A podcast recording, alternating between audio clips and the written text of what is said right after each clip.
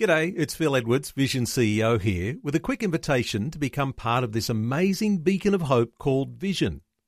Together we can put our love into action to help people of all kinds build or rebuild their lives on the truth of God. Please consider the part you can play during our upcoming Visionathon appeal, remembering that it's your support that makes Vision possible, including this podcast. Rise and shine, Rise and shine. with Robbo and Becky on Vision.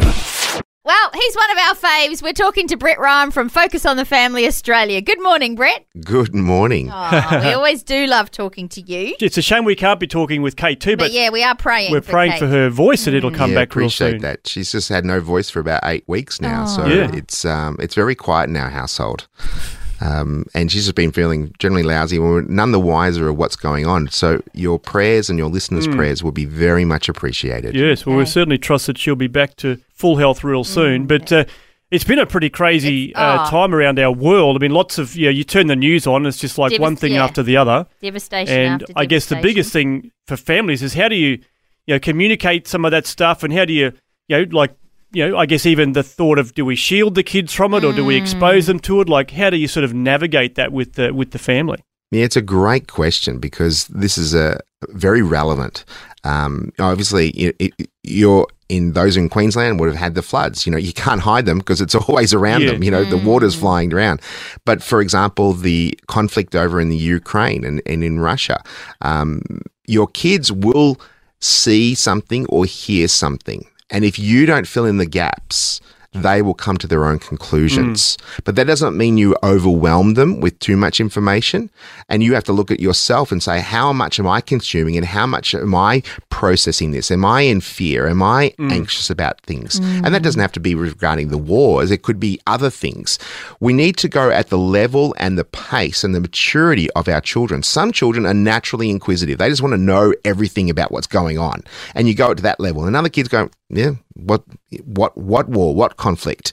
Um, you don't want them to be, you know, kept in bubble wrap, but you don't want to overwhelm them because then they will actually become more stressed or more anxious or more f- fearful if you um, give them too much information. It's about knowing your kids, isn't it? Yeah. Because even you might have, you know, one child that is very inqu- inquisitive and the other one that's not. So you need to sort of, I guess, even consider differences within the family. One thing you could do if you don't know where your child is it uh, is at, it might be simply to say, "Have you heard about what's happening over overseas in the Ukraine?" And they might go, "Yeah, I have heard about what's going on. Do you have any questions?" And then they can actually fill in the gaps of what they understand of what's going on, and then you go at that level. They Yeah, might just smart. say, well, there's a, you know, and, and they they might go to the worst case scenario. Yeah, children are dying, and we're gonna have we're gonna have bombs in our backyard as well. And you know, it's going th- because they've filled in that narrative themselves. Yeah. So then you need to actually right size those things. And it's it's, it's overseas. It's not not happening here. It's very sad. And what do you think we could do to help them? We could mm. pray, or we could we could maybe write a card to maybe a, a a government agency to be able to support a family, or we might be able to give them some money. We we might there's some things that we could do, Yeah. but most importantly is letting you know you are safe here. And mm. mummy and daddy are always going to be here for them. And and that may just give them that sense of peace and confidence that things aren't going to be as aren't as bad as what their mind could have gone. Um, but going at the level and the pace and maturity is a really good place to start. Yeah. And I do like what you said, just going back a bit, the point that you made about if we're sort of not talking about it and shielding it from them, and then they're going to school, well, someone else is filling in their point of view for them, aren't they? And and I think sometimes we can do that. Oh, we'll just turn the news off for now because we're trying to sort it out ourselves, but we actually sort of can't shield them too much because they're going to hear from it somewhere. And I really liked and wanted to reiterate that th- someone else will be filling in that gap other than Yeah, their parental so. units or family.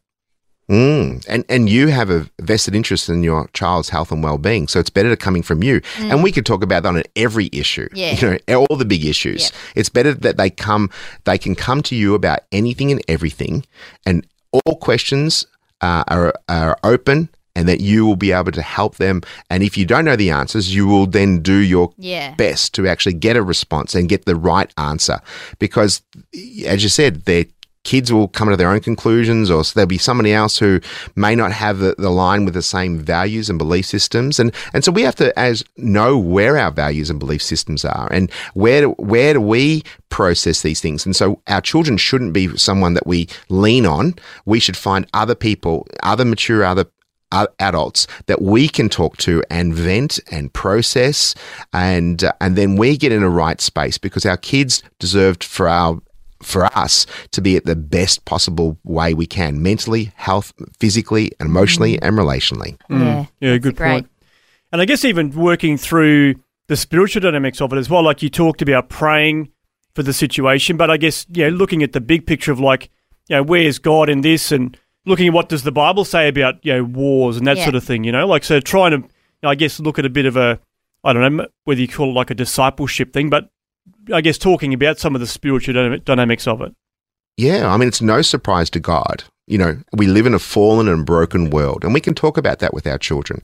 And uh, you know, these this is it breaks God's heart to see this happening, mm. and it's not He is not surprised by it, and uh, He is um, allowing it for whatever reasons and higher purposes than we could ever understand. And people are hurt through this, but God is in control. God is sovereign. Um, we have to be careful about, you know, our language saying, oh, well, it's the end times. You know, this is mm. what's going to happen. If our children hear that, they're going to think, well, the world's coming to an end. What, what, what does that mean? Mm. Um, but I mean, we could say the same thing about our great grand parents mm-hmm. saying the same thing. The world's going to end. You know, there's yeah. the end times. Fast forward another 70, 80 years. So we have no idea. We need to live the moment that it is our last day on earth and live like it's we're going to be living forever. We we have that both that mm. that approach when it comes to God that He is sovereign and I'm going to serve Him no matter how many days I am here on this earth or not and give Him my very, very best. Mm. And kids need to understand that they also need to have God as their Lord and Savior as well. And we need to, you know, encourage them to explore their own faith and to own their own faith. And because it's one of the greatest privileges mm. to see your children come to an understanding of that they also need a Savior, just like we as adults. Yeah, so true. That's great.